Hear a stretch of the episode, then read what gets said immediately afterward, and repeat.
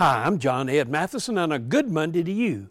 Josh Naley is 41 years old, and his dream was to play a corpse on CSI Vegas. He made hundreds of TikTok clips pretending to be dead in situations such as lying in the mud or slumped at the foot of a staircase. He wanted to be cast as an unalive body. CSI Vegas used him in an episode in November 2022. He said he was successful because he learned to breathe without his chest rising and falling. I think it's more important to be seen as a person alive, enjoying every day and fulfilling God's purpose. Too many folks are living a corpse life. God wants us to live lives that really matter.